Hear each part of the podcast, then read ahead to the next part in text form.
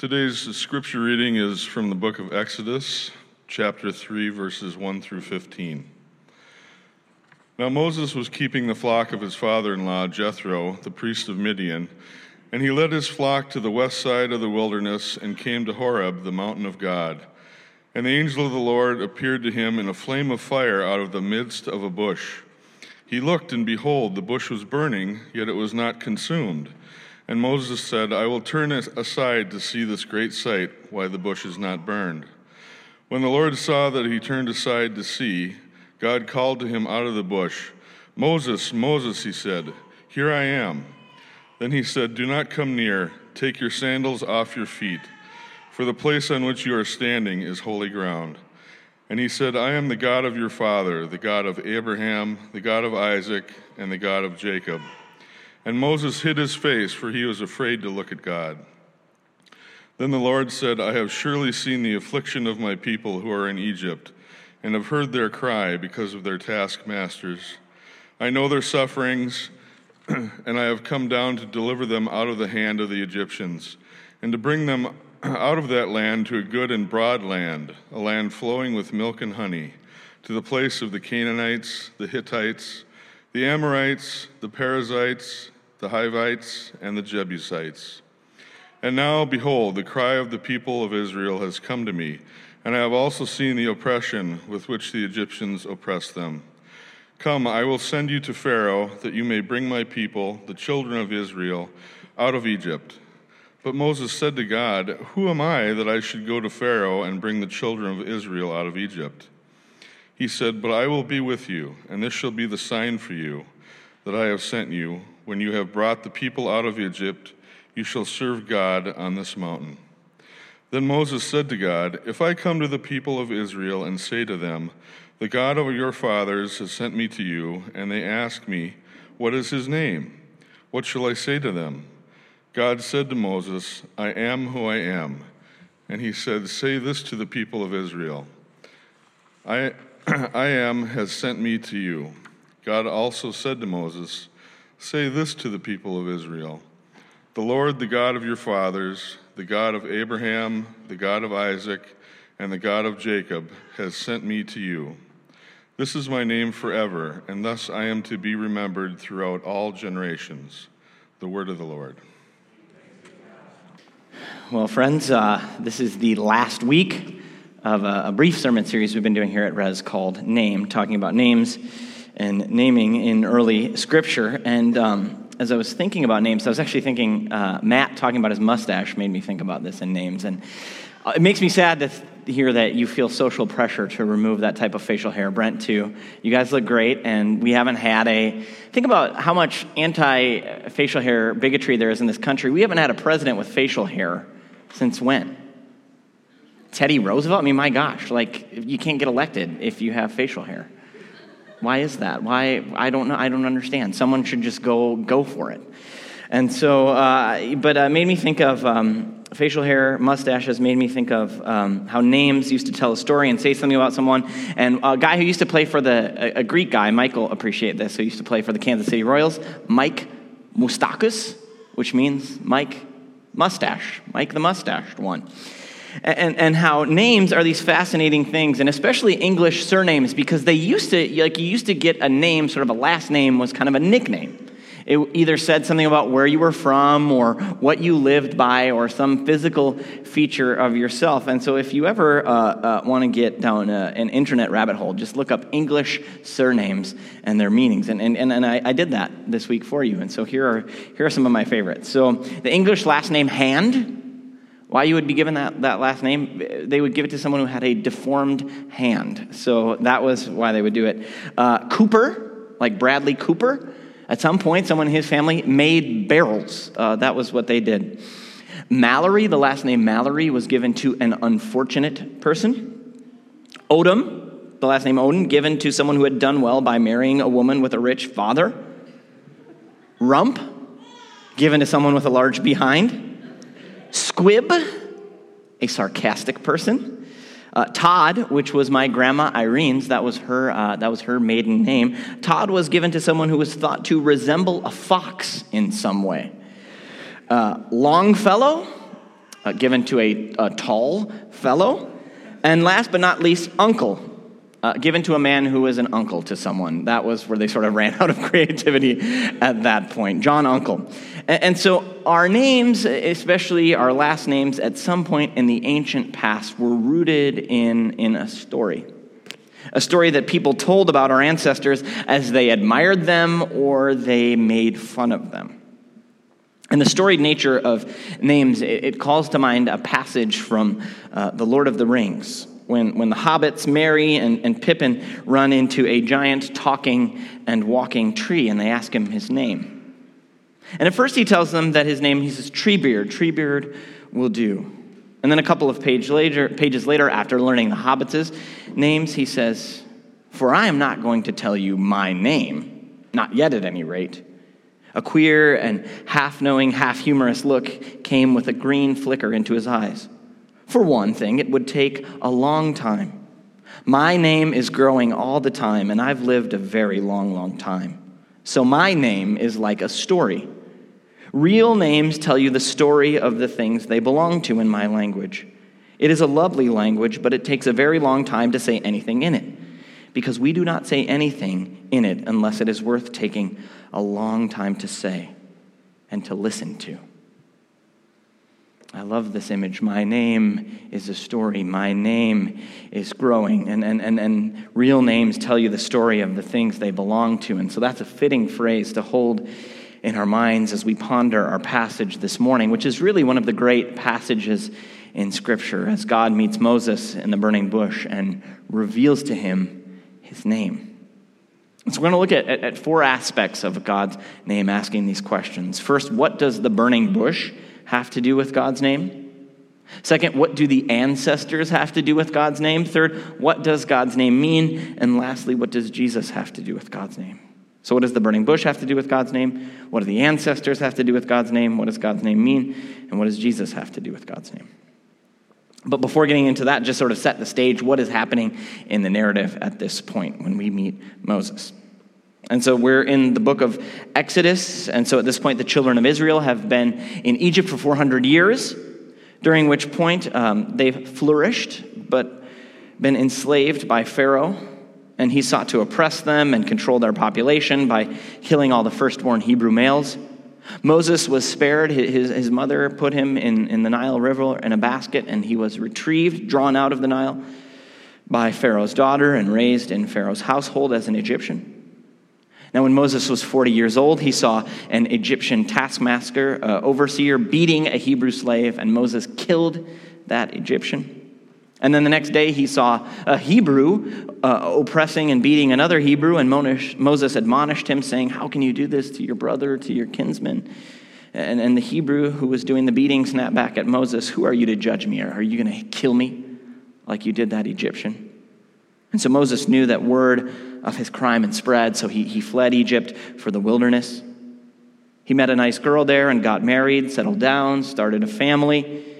And so when we meet him in Exodus 3, he is watching over the flocks of his father in law, Jethro, just like he had the past 40 years.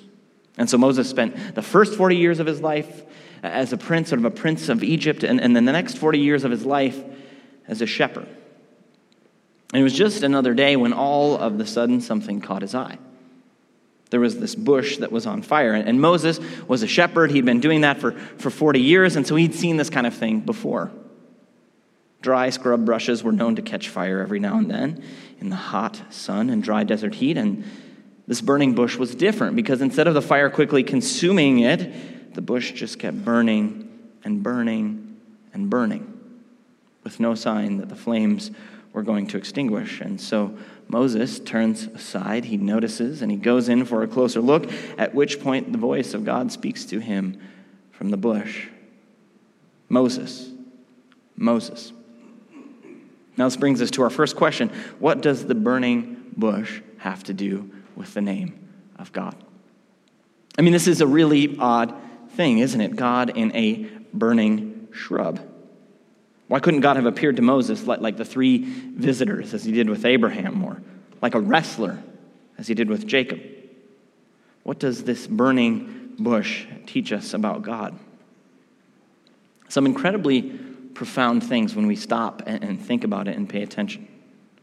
It's telling us that God is like a fire, but unlike any other fire we could ever conceive of. Because what does a normal fire need to burn? It needs fuel. Once the fuel is gone, the fire goes out. But here is a fire that is burning the bush without consuming it, without using the fuel that is the bush to burn. And so God is like a fire that doesn't need any fuel. And what this means is that God is utterly self sufficient. God depends on nothing, but everything depends on God. So, what this means for God's name is that just like God is like a fire that is unlike any other fire, God's name is going to be a name that is unlike any other name. God's name, when he reveals it, is going to speak to God's total freedom in relationship to his creatures, which is just another way to say that God is, it's going to speak to God's utter sovereignty and grace. God doesn't need anything to be God, and yet God has chosen to reveal himself to us. He's, he's chosen to be in relationship with a particular people for the sake of the world. He's chosen to hear the cries of his people in slavery and rescue them. God's total self sufficiency, God's total freedom, which we usually sort of think of as if you're totally sufficient, you're totally free, it means you don't need anyone else and you're kind of insulated from caring about anyone else. The exact opposite is true for God. God isn't detached, indifferent, aloof. Instead, God, in his freedom and his sovereignty, chooses to love and care for us. And so this burning bush shows us that God doesn't need us, but He wants us. God's love isn't codependent, it's independent. And, and we all know what codependent love is like the kind of love that, that, that smothers, the kind of love that is about fear and anxiety of the person doing the loving, rather than really loving and caring about the other person and wanting to see them thrive. That's not the God of the burning bush. This is the God who loves in freedom. A fire unlike any fire, a name unlike any other name, a God unlike any other than we could imagine, totally self sufficient, and thus adequate to meet every real need. So that's what the burning bush teaches us about the name of God. And God calls to Moses from the bush, and Moses responds, Here I am. And God says, Take off your sandals, for the place where you're standing is, is, is holy ground. And Moses does as instructed, and then God begins his self introduction like this I am the God of your father, the God of Abraham, the God of Isaac, the God of Jacob. And so when God introduces himself, he starts by stating his relationship to Moses' ancestors. These are the great patriarchs in the book of Genesis. This leads us to the next question What do these ancestors have to teach us about God's name? They teach us about the consistency of God. In those 400 years that the children of Israel had been in Egypt, God had not forgotten them. He hadn't forgotten the promises that he'd made to Abraham, Isaac, and Jacob promises to make them a great nation, promises to give them a homeland, and to bless all the nations of the earth through them. Human beings are fickle, we are forgetful. Our passions, our loyalties, our, our affections are constantly shifting. We make promises and then, and then we break them just as easily. We, we RSVP yes and then don't show up. I hope that doesn't happen to you, Gretchen and Eric, at your, at your wedding. You paid for those people, so you send them, send them a meal, even if they don't come pick it up. But you know, people are going to RSVP yes, and they're not going to show up, and they're not going to have a good reason, and they're not going to tell you. We are consistently inconsistent, reliably unreliable, dependably undependable. But God isn't like that. God doesn't change his loyalties, his affections don't waver, his commitments don't falter. I am the God of your father, the God of Abraham, the God of Isaac, the God of Jacob. Means that we can always count on God to keep his promises and to be who he says he is. And part of God's consist- consistency in mentioning these ancestors is that God consistently is a God who works with imperfect people to achieve his perfect ends. That's just what God does. That's, that's what we see in the lives of Abraham and Isaac and Jacob. As one commentator said, God has not changed from what he had been to the patriarchs in those far off days. He was still the God who calls into the unknown, just like he had called Abraham. The same God who overcomes impossible odds, like when Sarah was barren at 90. Like when Isaac was on the altar, moments from having his life sacrificed. Still the God who bothers with those who have tried and failed. And certainly in the case of Jacob, is the God who can take the unpromising material of our lives and transform it into something glorious. That's another part of God's consistency. Consistently keeping his promises, consistently keeping his character, and consistently working with fallible human beings. And so, so far, we, have learned that whatever God's name is, it's going to show us that God is utterly free and completely consistent. But now we get to this moment where God actually reveals his name. So God says, I'm, I'm the God of your ancestors. I've heard my people's cries. I've seen their affliction. And so I'm sending you, Moses, to set them free so they can come back to this mountain and worship me. And at this point, Moses objects Who am I that Pharaoh will listen to me and let this people go? And, and, and who am I that even the children of Israel would listen to me? And then he asks the most important question of all. He says, Well, if the people say, Who sent you? Who sent you to come free us? Who is this God? What do I tell them? God, what is your name? This is a great question, and it, and it leads to one of the most profound moments of Scripture where God speaks his own name. And the answer God said to Moses, I am who I am. And he said, Say this to the people of Israel I am has sent me to you. Now, this is one of those verses where you get a footnote in your Bible and it's going to send you to the bottom of the page to see because in the history of interpretation and translation, this is probably one of the most studied, discussed, and argued about verses and phrases in the entire Bible. And the various translations give this as I am who I am, or I am what I am, or I will be what I will be. And what's clear is that the name that God gives is all tied up with the Hebrew verb for being or existence.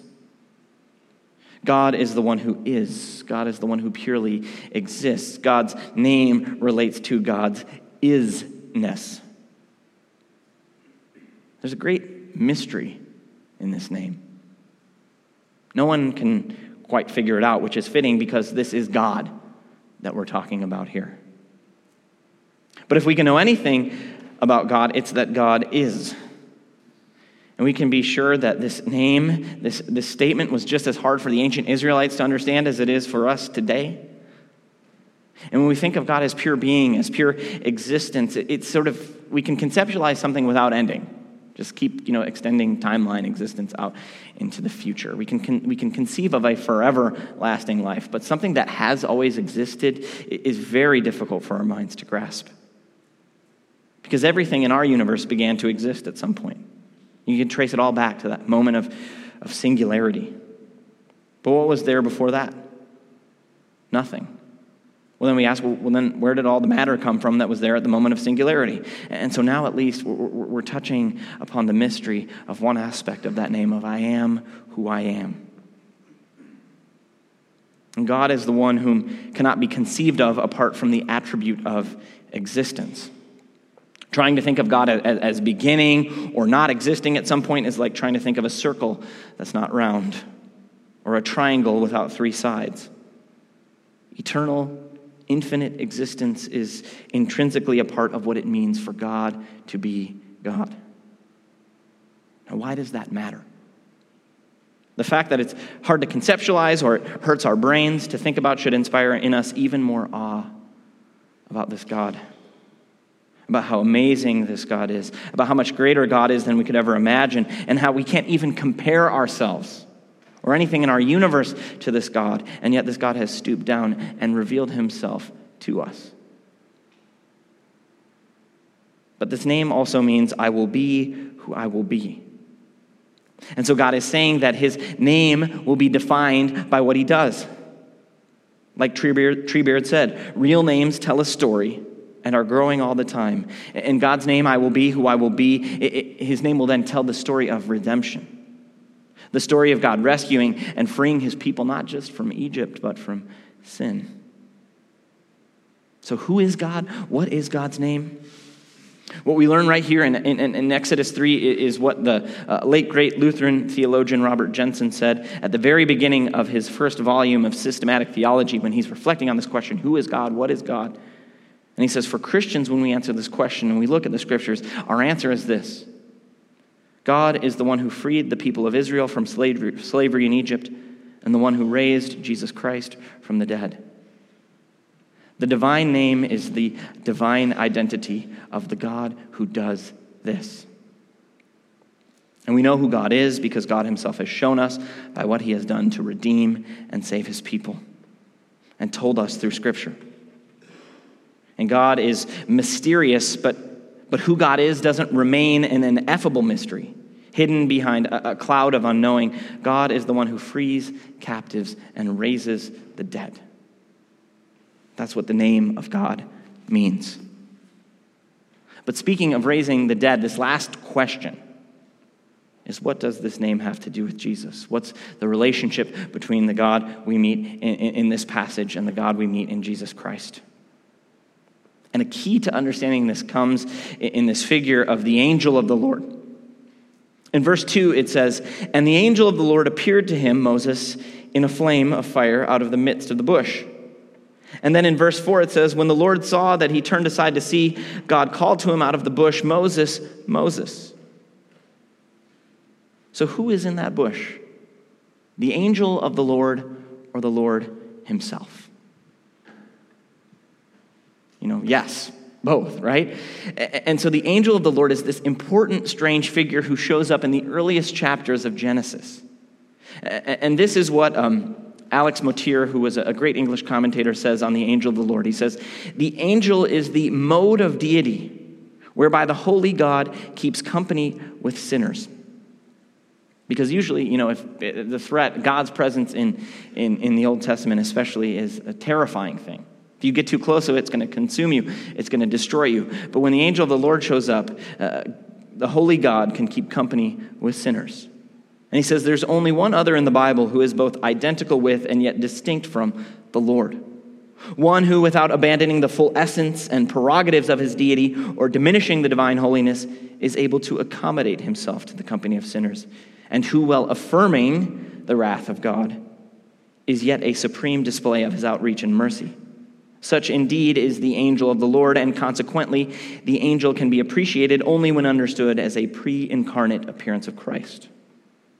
Now, I don't know if I'm willing to go that far, but I think we can safely say that the angel of the Lord is a, is a type that prefigures and, and prepares us to meet Jesus Christ for who he really is fully God and fully man. Identical with, yet distinct from the Lord. The one who reconciles a holy God with sinful and broken humanity this I am name, Jesus even alludes to it in John chapter 8 when he says, Before Abraham was, I am. A clear allusion to this passage.